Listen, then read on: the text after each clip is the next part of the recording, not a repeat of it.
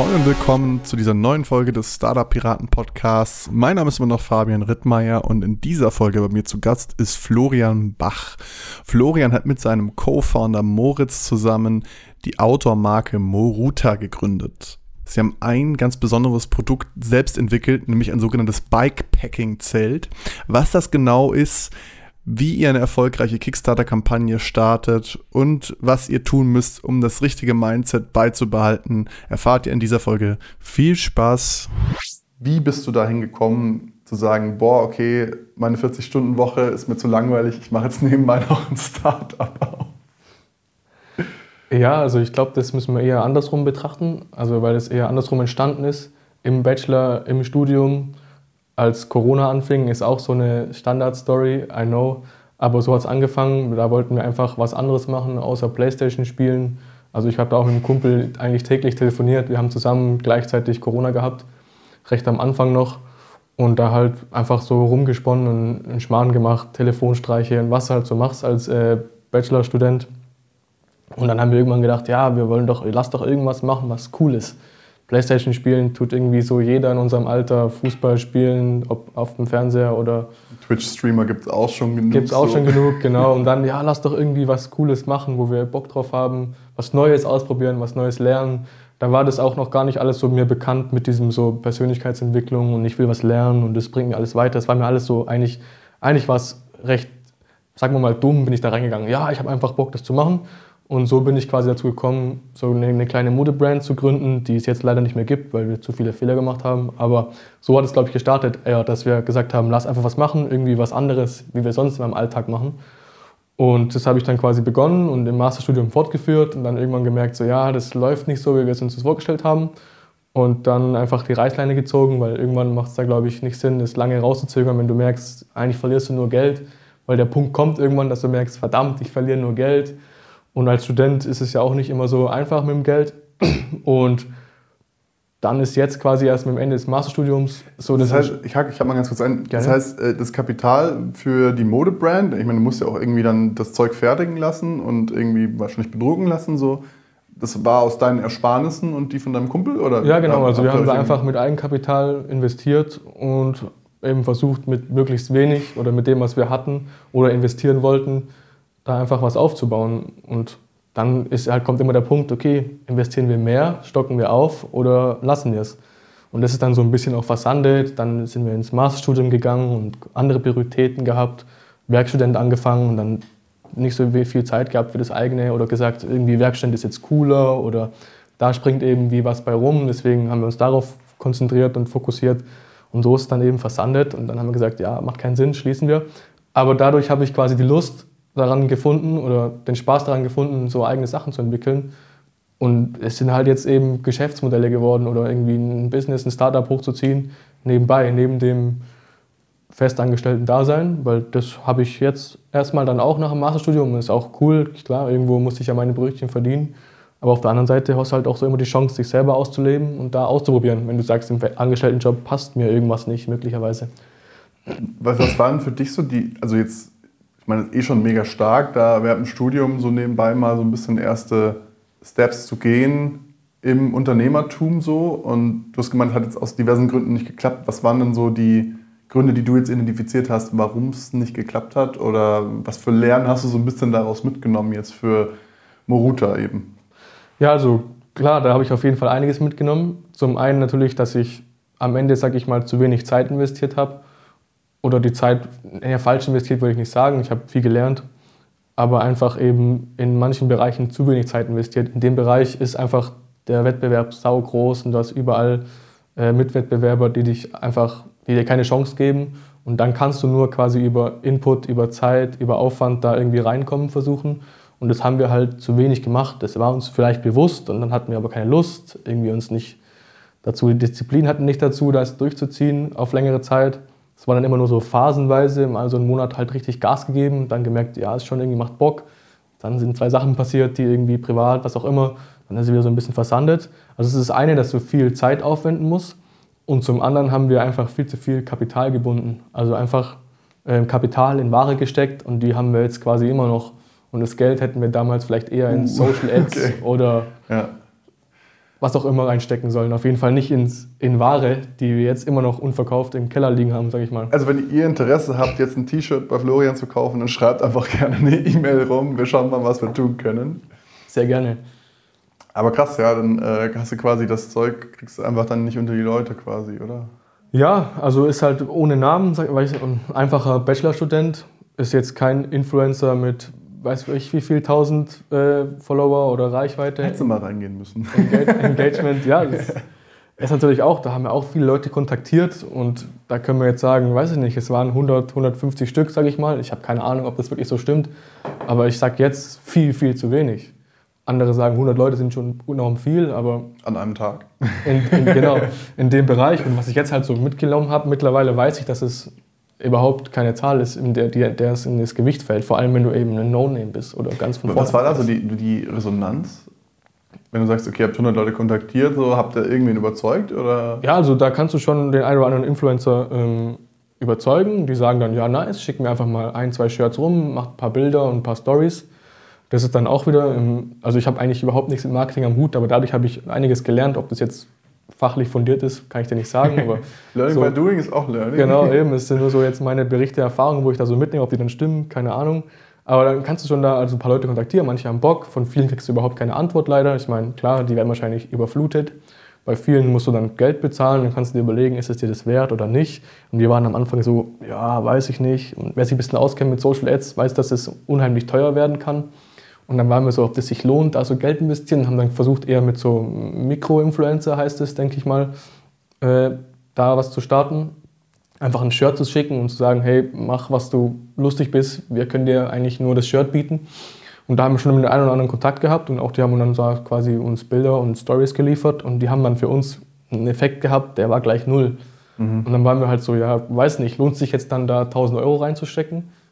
Mittlerweile würde ich sagen, wahrscheinlich lohnt sich's, aber damals war man halt so, ja, weiß ich nicht, ob das jetzt lohnt, wenn es sich da auch nicht lohnt. Es sind nur die doppelt so viele Follower, keine Ahnung, Engagement spielt auch immer eine Rolle, eine Gewichtung.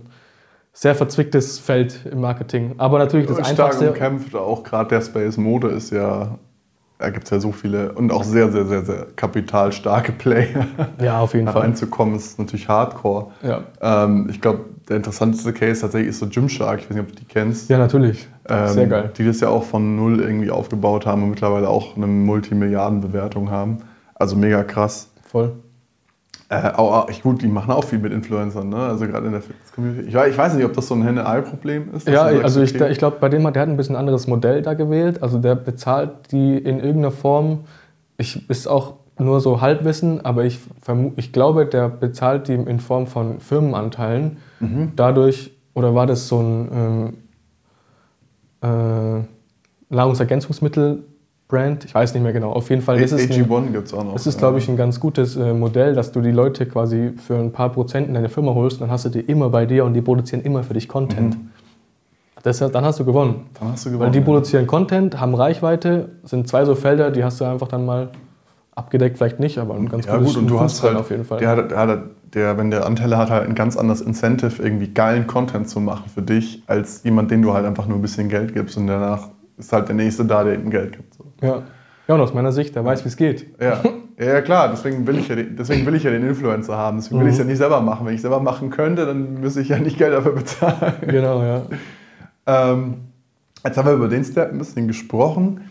Du, jetzt ist, ist natürlich interessant, so wie, wie kamt ihr auf die Idee, jetzt ein Zelt zu bauen, beziehungsweise zu entwerfen, ich weiß nicht, entwickeln? Was, was ist so der Aufwand, der dahinter steckt und woher kam die Idee?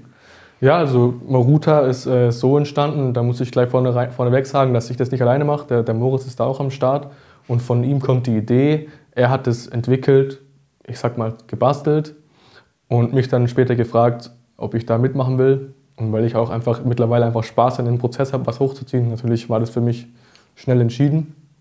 Und jetzt zu der Anfangsfrage, wie hat er das entwickelt? Also er ist unheimlich gern so Bikepacking-mäßig unterwegs, also mit dem Fahrrad, lange Touren, campen. Und also war so ein eigener Pain von ihm, den er hatte, dass er so irgendwas gebraucht hat, um da besser übernachten zu können. Ja, genau. Also er ist mit Hängematten da unterwegs gewesen. Ob das jetzt eine spezifische Tour war oder nicht, kann ich jetzt nicht so genau sagen. Auf jeden Fall mit Hängematten unterwegs gewesen und dann schlecht Bäume gefunden, irgendwie die aufzuhängen. und dann quasi so zwischen Fahrrädern oder Baum und Fahrrad so mehr oder weniger aufgespannt und sich so ein eigenes Tarp, äh, so ein Zelt, Mini-Zelt, sag ich mal, gebaut. Es natürlich geht schon, aber nice ist es nicht. Und so ist dann so ein bisschen die Idee entstanden, so ja, warum eigentlich nicht ein Zelt irgendwie da statt nur einem, äh, statt einer Hängematte nur zu spannen. Und da, so ist es dann entstanden. Dann kam auch wieder Corona und dann hat er Zeit gehabt und hat dann da angefangen zu basteln mit der Nähmaschine zu Hause. Einfach mal angefangen zu nähen, so ein Zelt Äh, kann- zusammenzunähen. Wirklich so selber die Ja, einzelnen genau. Plane noch so, so crazy. ein bisschen zusammenzunähen und dann irgendwann gemerkt, so, ja, es nimmt schon Hand und Fuß äh, an und dann eben auch so Zeltstoff bestellt, also ein bisschen hochwertigeren, regenabweisend, leichter als so. Und dann durch da quasi draußen Zeltprototypen gebastelt. Und das war dann irgendwann schon ansehnlich und dann eben auf Produzenten zugegangen und mit zwei, drei, also der dritte Produzent ist dann schlussendlich geworden, äh, da quasi Prototyp entwickelt. Immer hin und her geschickt und bis dann zufrieden damit war und sagte, ja geil, jetzt- jetzt können wir das verkaufen, vermarktbar, das Produkt. Mhm. So ist eigentlich die Entstehungsgeschichte von dem Maruta-Zelt. Boah, Das Kapital für die Entwicklung des Prototypen, habt ihr das selber vorgestellt? Das ist auch alles wieder Eigenkapital, genau. Und das heißt, dann, ähm, dann habt ihr gesagt, okay, jetzt haben wir den Prototypen, das ist irgendwie geil, jetzt müssen wir das Ding vermarkten. Oder was war das Step? Ihr habt ja eine Kickstarter-Kampagne gemacht, wenn ich mich jetzt nicht täusche, ne? Ja, genau. Also der, im ersten Moment hat der, der Moritz eine Kickstarter-Kampagne gemacht und da auch viele Learnings rausgezogen. Und die ist aber im ersten Moment ist die gefailt, also da ist mal fehlgeschlagen. Ach, krass. Da haben wir ähm, ein bisschen zu hohes Ziel vielleicht gesetzt. Das haben wir dann leider nicht erreicht, das Funding-Ziel. Und dann haben wir eben, ich weiß nicht genau in welchem Zeithorizont das jetzt war, ein halbes, dreiviertel Jahr später, nochmal gesagt, okay, lass es auf jeden Fall nochmal machen, ist schon cool. Und da war schon, also Resonanz war schon gut und es waren auch eben fremde Leute, sag ich mal, keine Bekannten und Freunde. Und das ist schon immer irgendwie, da hast du Leute, wo irgendwie was ungetestet irgendwie anfassen und, oder auch mal Bock drauf haben. Das war im ersten Moment da die Frage. Und dann haben wir das Ganze nochmal auf Indiegogo gemacht. Also es ist das gleiche in grün, nur dass äh, eben du bei Kickstarter nur eine Kampagne einmal schalten kannst, deswegen eben bei, dem, bei Mhm. Indiegogo.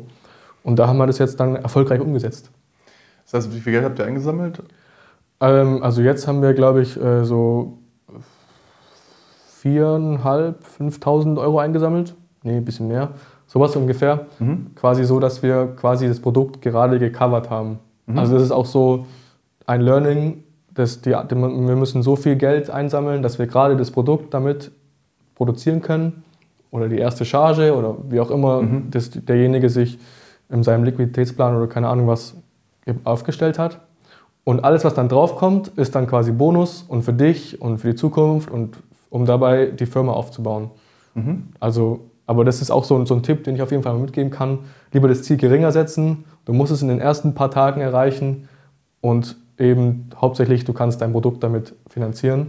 Und alles, was dann dazu kommt, ist Bonus für Firma, für die Weiterentwicklung, neues Produkt oder wie auch immer. Das heißt, wenn, äh, wenn ich jetzt, ich habe jetzt selber noch nicht so oft an so einem Crowdfunding mich beteiligt, so, aber wenn ich jetzt als Investor damit reingehe, was genau habe ich jetzt für einen Benefit, wenn ich da Geld gebe?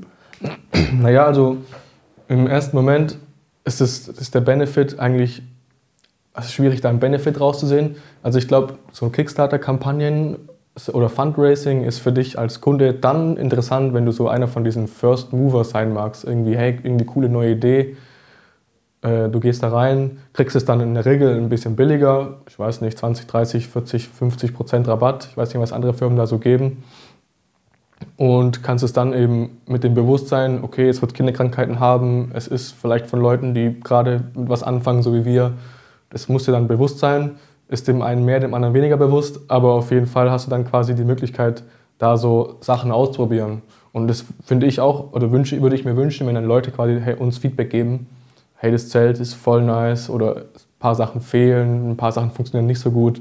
Weil was kannst du, was gibt es Besseres als ehrliches Feedback für die Weiterentwicklung oder Optimierung in der Zukunft? Ja, das ist das Wichtigste eigentlich. Und Ja. auch irgendwie zu lernen, wie denkt mein Kunde, was für Bedürfnisse hat mein Kunde so.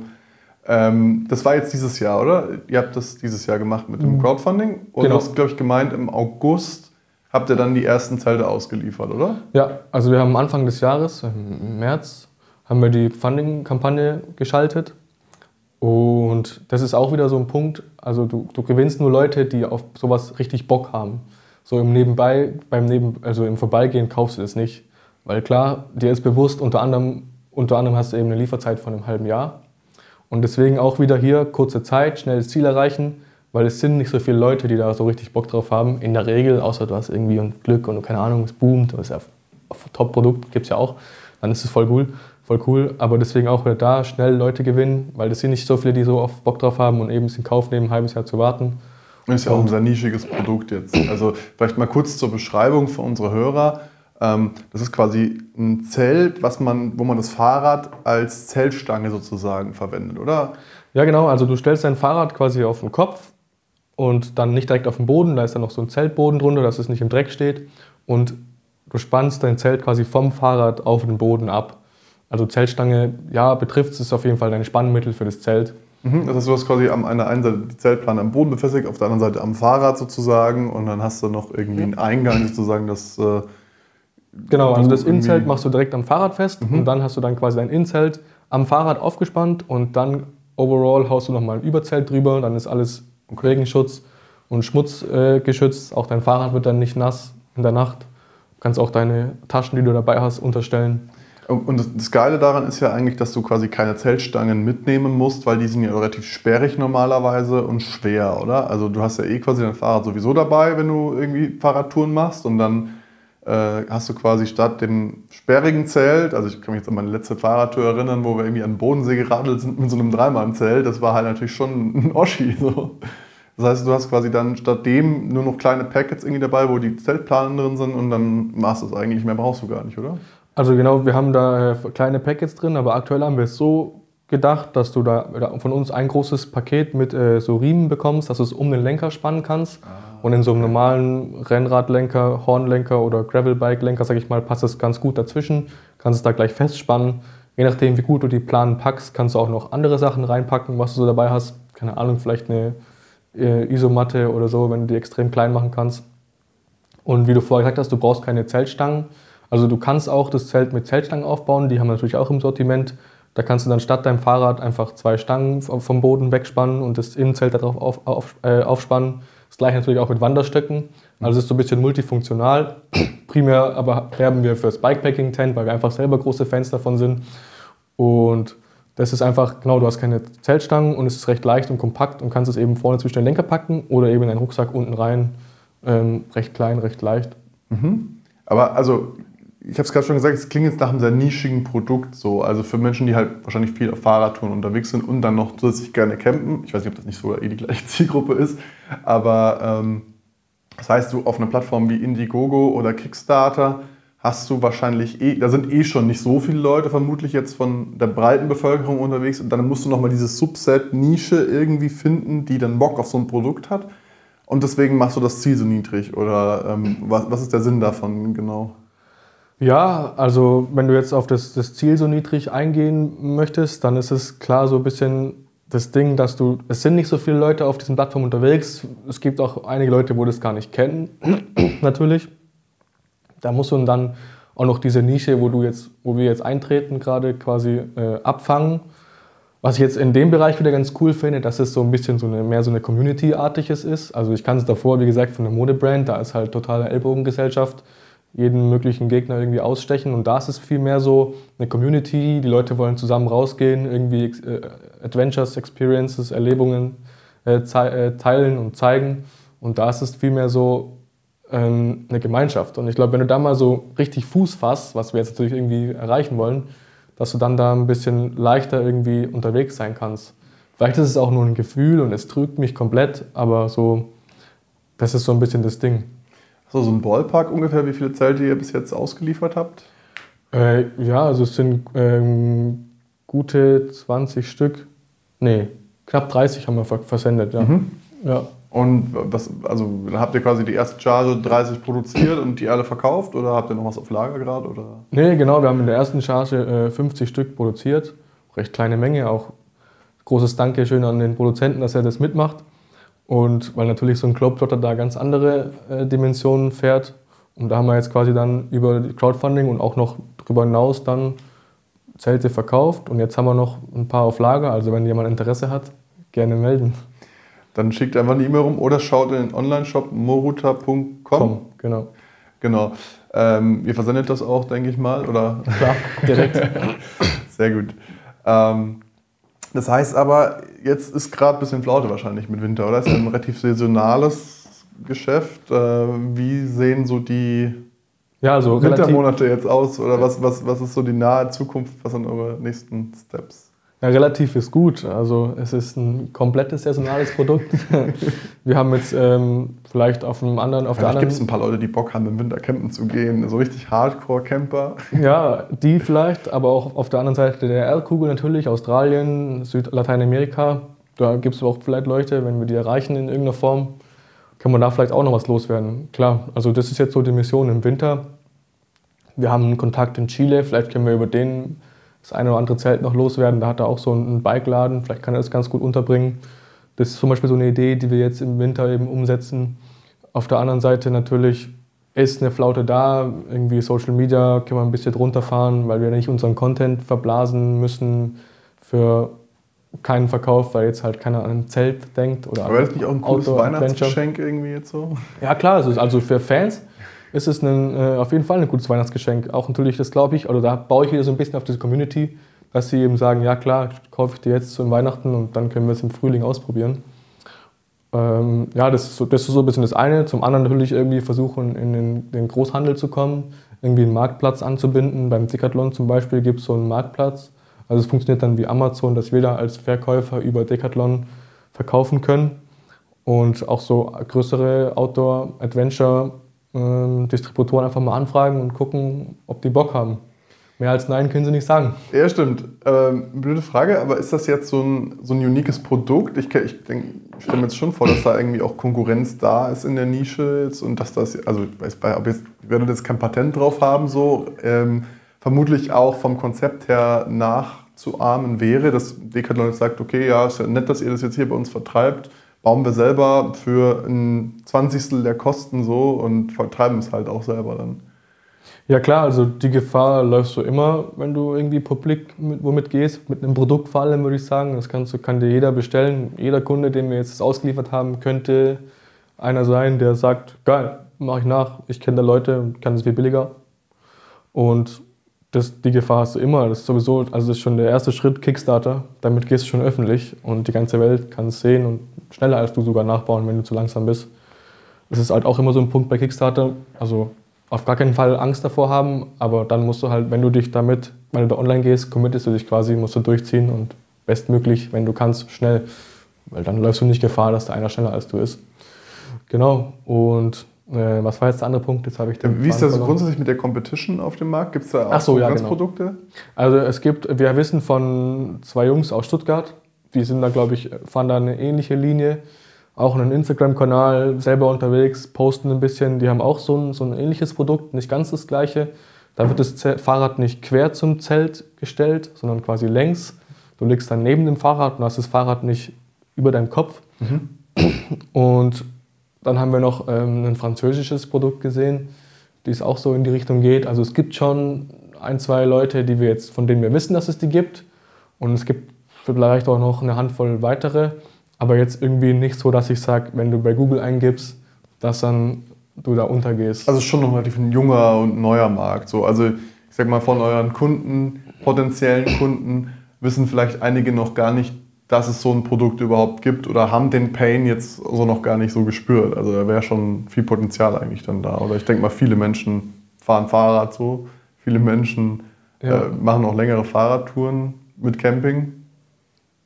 Ja, also ich glaube, ähm, das ist auch ein bisschen so ein Trend gewesen. Auch wieder während Corona sind viele Leute aufs Rad gestiegen. Ja. Und dann eben auch auf solche, und die, wo eben schon auf dem Rad gesessen sind, haben gesagt, ey, was ist mein Next Step? Vielleicht, ich sind gerade eine reine Vermutung, und sagen, ich muss jetzt solche Touren machen durch die ganze Welt. Also ist ja jetzt auch mittlerweile gar nicht so selten, dass du von irgendwelchen Leuten hörst, ich bin nach Istanbul gefahren oder einmal irgendwie durch Australien oder sowas, keine Ahnung. Und ich glaube, dadurch ist es so ein bisschen so ein Trend entstanden. Und ja, jetzt habe ich den Faden schon wieder verloren. also, also, ich sag mal so, die, die Konkurrenz ist relativ klein noch. Der, der potenzielle Markt ist relativ groß, wie ich das sehe. Also ähm, wie bringst du jetzt, oder hast, hast, hast, du schon ein Konzept, wie bringst du jetzt das Produkt besser zum Kunden oder wie, vielleicht auf der anderen Seite auch natürlich in den größeren Serien schaffst du es wahrscheinlich, das günstiger zu fertigen und entsprechend auch zu vertreiben.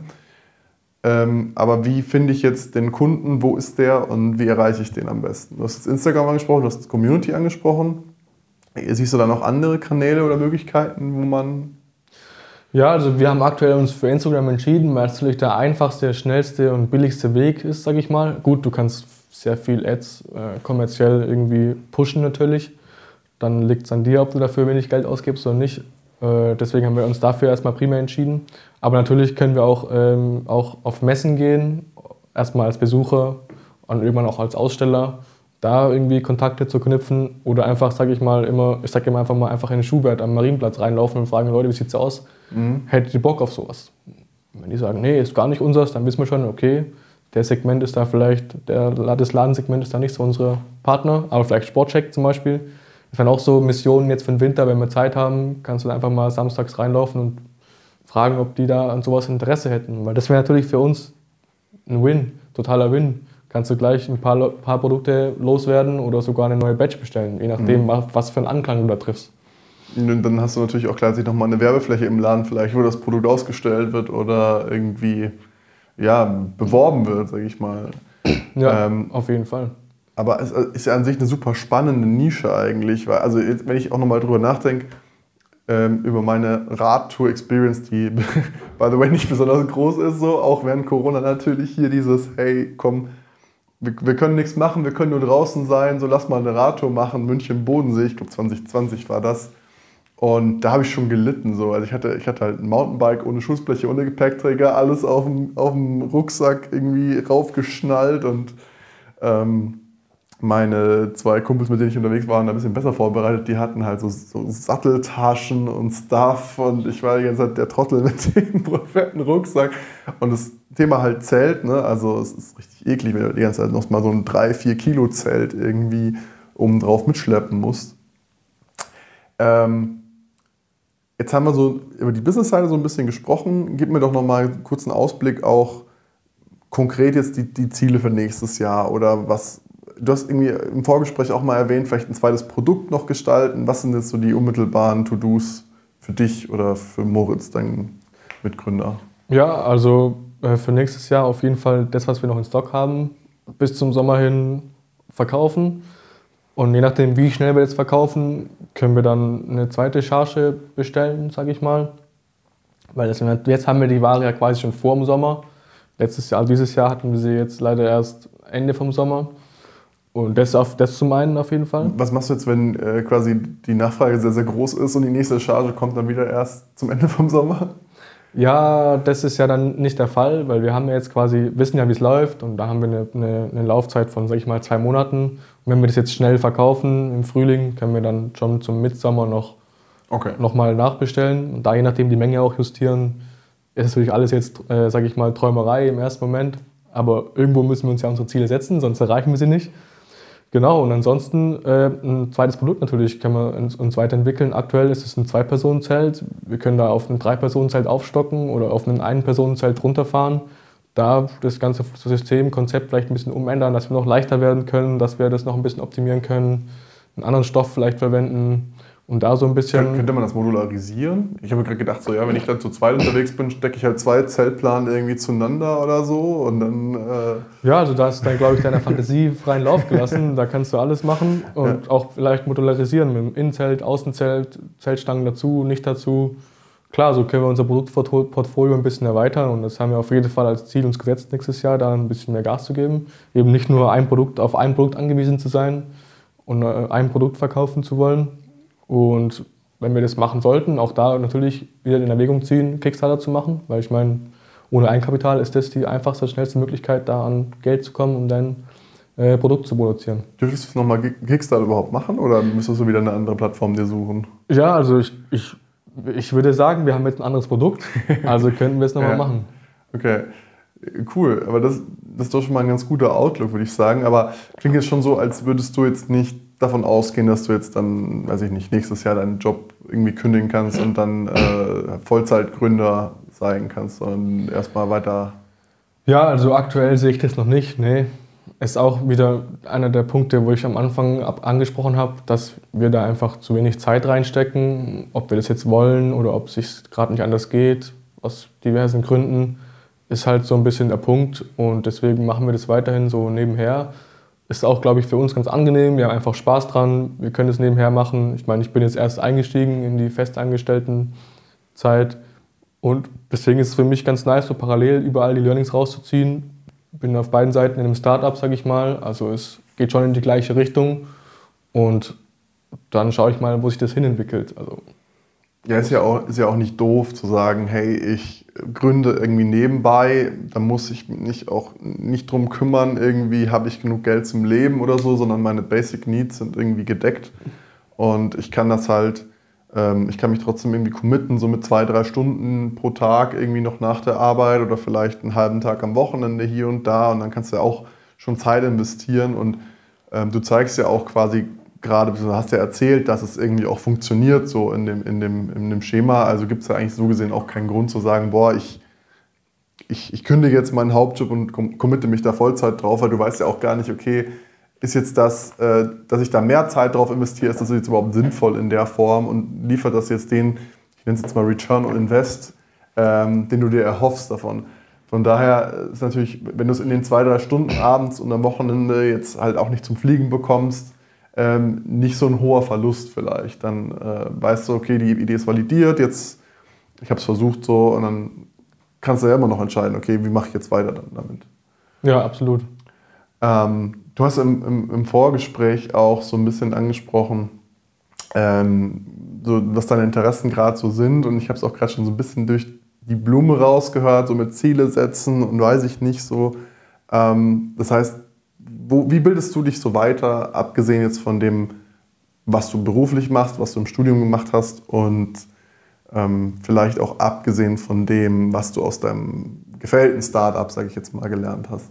Also was sind so, wie, wie stellst du sicher, dass du dich weiterentwickelst und welche Themen interessieren dich jetzt so abseits davon? Also abseits von der Businesswelt, sage ich mal, beschäftige ich mich viel so mit Persönlichkeitsentwicklung. Also wie kann ich einfach selber in allen möglichen Bereichen besser werden, was dazulernen. In dem Bereich ist dann irgendwie viel Kommunikation geworden. Also, also so Psychologie-Themen so ein bisschen? Ja, genau, so ein bisschen Psychologie-Themen. Über den Verkauf bin ich dann so ein bisschen auf die Kommunikation gekommen. Ähm, und ja, warum kann ich eigentlich überhaupt nicht sagen. Ich würde mal behaupten, früher war ich gar nicht so der kommunikative Typ. Bin es auch immer noch bedingt, sage ich mal.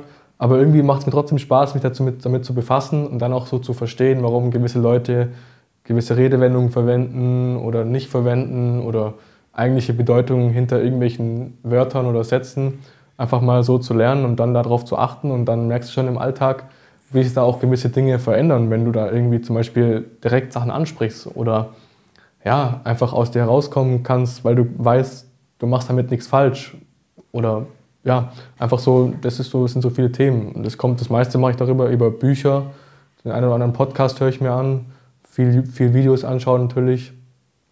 Und macht eigentlich sau viel Spaß. Ich finde den, den, oder das Witzigste finde ich immer, wenn du irgendwas liest und dann denkst, oh, als ob das funktioniert, das kann nie sein. Und dann gehst du raus und probierst es ein bisschen aus, irgendwie draußen in der Welt, in der Öffentlichkeit, bei Freunden, wie auch immer.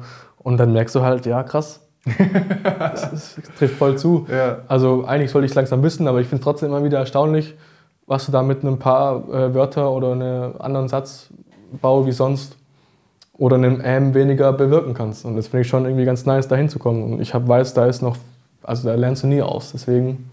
Hast du jetzt äh, vielleicht ein konkretes Beispiel, gerne auch im Kontext von Moruta, wo du sagst, okay, das, das war jetzt irgendwas, was ich gelesen habe, was ich angewendet habe, was genauso funktioniert hat? Ja, also ich glaube, in der Geschäftswelt ist es natürlich viel so, das, was das Verkaufen angeht. Also viele Leute sagen, du verkaufst den ganzen Tag, ob es jetzt zu Hause oder sonst wo ist. Und Verkaufen hat ja immer so ein bisschen den schlechten Ruf äh, in der Gesellschaft. Und ja, mag schon sein. Aber wenn du nichts verkaufst, dann kannst du kein Geschäftsmodell oder Produkt eben in die Welt bringen. Und das ist, glaube ich, so ein bisschen das mein, eines meiner größten Learnings daraus, dass du eben einfach rausgehen musst, Leute ansprechen und sagen, hey, ich habe da was, gefällt's dir? Sag da mal was dazu. So der erste Schritt zum Verkauf. Einfach mal ein bisschen eine Beziehung zu jemandem aufbauen, so abchecken, her, deine Interessen gehen in die gleiche Richtung. Und so, also so hat sich zum Beispiel mein, mein, ähm, meine, wie soll ich sagen, die Art geändert, wie ich auf Leute zugehe. auch auf Influencer zum Beispiel. Hey, wie sieht's aus? Ich habe gesehen, du machst auch so Outdoor-Geschichten.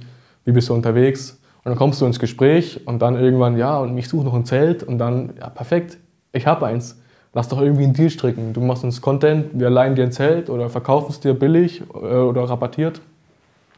Und da kommst du einfach durch diese Beziehungsebene, sag ich mal, kommst du da deutlich schneller oder nicht schneller, aber besser an dein Ziel und erreichst manchmal deutlich mehr, als du vielleicht dir geträumt hast.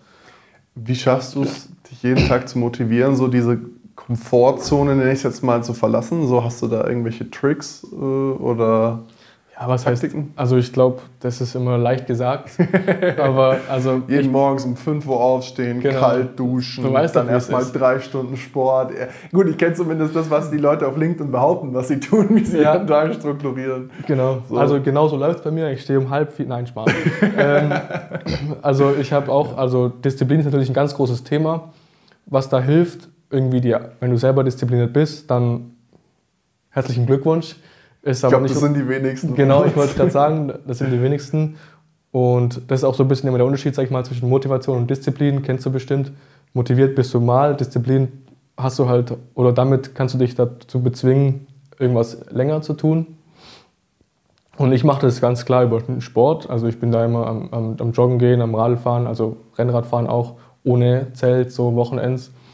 Tagestour das heißt, Du hast dann deine Routinen, deine festen Tage, wo du gehst oder wie sieht das aus? Nicht mal, also das ist auch das Nächste. Ich habe auch keinen Bock, immer joggen gehen zum Beispiel zu gehen oder jedes Wochenende radeln zu gehen. Dann mache ich es mal und mal mache ich es nicht.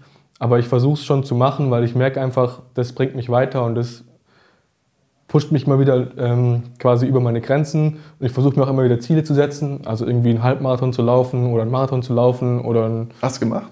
Ähm, also ich habe bisher nur einen Halbmarathon gelaufen mhm. und ich werde auch dabei bleiben, weil ich habe okay. leider starke Knieprobleme Scheiße. und ich glaube, ich werde den, den, Marathon schwer überleben oder weiß nicht, mir damit eher schaden, als genau, es gut tut. Meniskus oder was? Ich hatte einen Kreuzbandriss oh. mit noch Knochen und Meniskus und alles. Also habe ich leider ein bisschen früh gelitten, sag ich mal. Mhm. Und deswegen Halbmarathon zum Beispiel immer wieder als Ziel setzen, dass du da immer wieder aus der Komfortzone rausgehst. Ich war jetzt vor ähm, im September, also bis lange Oktoberwochenende, war ich in Italien auf so einem, so einem Vintage-Rad-Event. Auch so, so viele Kilometer auf einem alten Fahrrad bin ich noch nie gefahren. War auch über die Challenge und einfach immer wieder sowas, jetzt quasi als Ziel setzen. Dann weißt du, okay, wenn ich nicht trainieren gehe, wenn ich mich nichts dafür tue, dann wird es extrem unangenehm. Und so trainierst du dafür und es wird trotzdem unangenehm.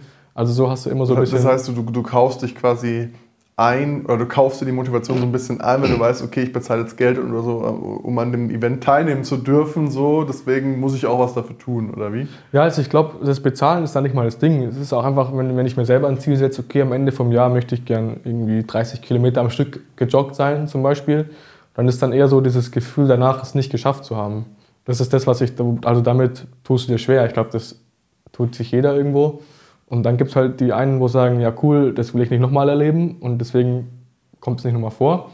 Oder es gibt halt die, wo sagen, ja, ich habe es nicht geschafft, hau, hau Lux. Ja, stimmt. Und deshalb, und da bin ich halt eher so unterwegs, dass ich irgendwie mir das vornehme und es dann auch schaffen möchte. Also gar nicht, um irgendwie von jemandem Anerkennung zu bekommen, sondern einfach für mich selber. Da geht es mir besser, da geht, weiß nicht, ist mein Endorphinspiegel höher. Da hast du einfach so, und das sind so diese Geschichten, wo du halt, wo dich halt quasi immer weiterbringen und wo, dich, wo mich quasi am Laufen halten und sagen, lass weitermachen. Kannst du das auch anwenden auf jetzt den Business-Kontext so? Oder wie, also auch wie, da ist wieder so diese, diese Regelmäßigkeit. Also zum Beispiel mit Moritz treffe ich mich einmal die Woche und das ist jetzt, ähm, ja, einmal die Woche ist nicht viel, aber so hast du immer diese Routine drin. Okay, einmal die Woche treffen wir uns und bis dahin überlege ich mir, was wir weitermachen können oder bis dahin mache ich irgendwas fertig. Und wenn du die Woche gar nichts machst, dann ist es auch nicht schlimm. Ich meine, das passiert uns beiden, aber dann haben wir wieder einen Termin, wo wir uns zwei, drei Stunden abends zusammensetzen und sagen, ja, also das ist jetzt gut gelaufen, das nicht, das sollten wir machen, das können wir machen, das kannst du machen, das kann ich machen, das können wir zusammen machen. Und da ist auch wieder die Routine drin. Also das ist die Parallele zum Sport. Du gehst einmal die Woche joggen und du gehst einmal die Woche da irgendwie dich mit deinem äh, Kollegen treffen und da eben was weiterbringen. Das heißt, dieser eine Woche, äh, eine Tag die Woche oder das eine Treffen die Woche ist sozusagen euer fixer Termin und dann habt ihr auch da so ein bisschen, setzt euch Ziele für die Woche oder wie kann ich mir das vorstellen? Ja, genau, also so ganz klassisch. Das ist jetzt irgendwie kein Hexenwerk, einfach nur, ja, ähm, die Woche müssen wir das machen oder bis da und dahin müssen wir das machen. Kannst du deinen Timeplan, deinen Finanzplan, alles immer regelmäßig checken und dann weißt du ja auch, okay, wenn mir jetzt bis dahin nichts passiert, dann ist vorbei oder bis dahin müssen wir die und die Deadline einhalten. Mhm. Und da einfach, dass du regelmäßig dran bleibst. Das war auch ein Fehler, den ich in der ersten, bei der Modebrand-Erfahrung eben nicht gemacht habe. Da haben wir so ein bisschen da, ein bisschen hier. Und dann war das so phasenweise und dann ist keine ähm, Consistency drin. Mhm. Ja, und ohne die Consistency, ja, ich sag mal so. Konstanz. Die, genau, die, die Konstanz, danke. Äh, oder die Regelmäßigkeit, das ist eigentlich das, was, was am Ende dich unterscheidet dann von jemandem, der halt Motivation hat, wieder das Thema Motivation versus Disziplin. Ne? Motivation ja. ist schubweise mal da, Disziplin ist halt das, was dich dann, was halt die 50% Unterschied macht, so was sich halt dann kumuliert irgendwie. Da sind wir, ja, ich sag jetzt mal Zins, beim Zinseszinseffekt so ein bisschen. So dieses 1% jeden Tag besser ist halt mehr als mal 30% und dann wieder fünf Tage gar nicht besser oder so. Ja. ja. Was auch immer zur Disziplin ganz hilft, ganz viel hilft, ist einfach ins Tun kommen. Einfach was machen, mal anfangen mit deiner Disziplin regelmäßig dranbleiben. Und dann sollte, bin ich der Meinung, kommt der Rest von selber. Genau, ja, wie kannst du mich erreichen? Einfach über LinkedIn, Florian Bach, ganz einfach. Ja, verlinke ich euch in den Show Notes. Genau, ansonsten unsere Webseite meruta.com äh, an hello at meruta kann jederzeit geschrieben werden, antworten wir schnell. Und genau. Cool. Florian, vielen Dank, dass du da warst, hat mich sehr gefreut. Und wenn ihr da draußen es nicht schon getan habt bisher, dann lasst uns doch gerne ein Abo da kriegt ihr jede neue Folge mit spannenden Gründern und Gründerthemen, wie jetzt heute zum Beispiel auch, ähm, direkt in eure Inbox. Und ansonsten haben wir uns dann in, ja, in einer Woche wieder mit der nächsten Folge. Macht's gut, bis dann, ciao. Danke, ciao, ciao.